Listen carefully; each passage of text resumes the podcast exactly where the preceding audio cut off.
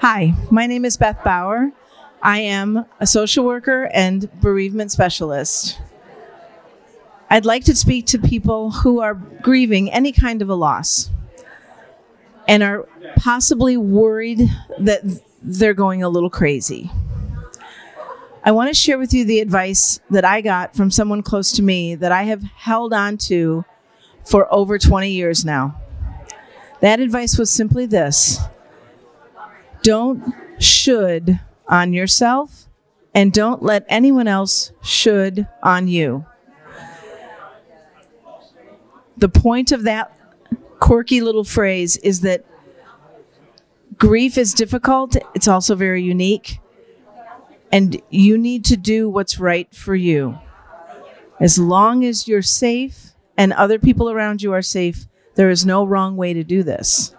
Don't let anyone should on you. And by all means, and for heaven's sake, do not should on yourself.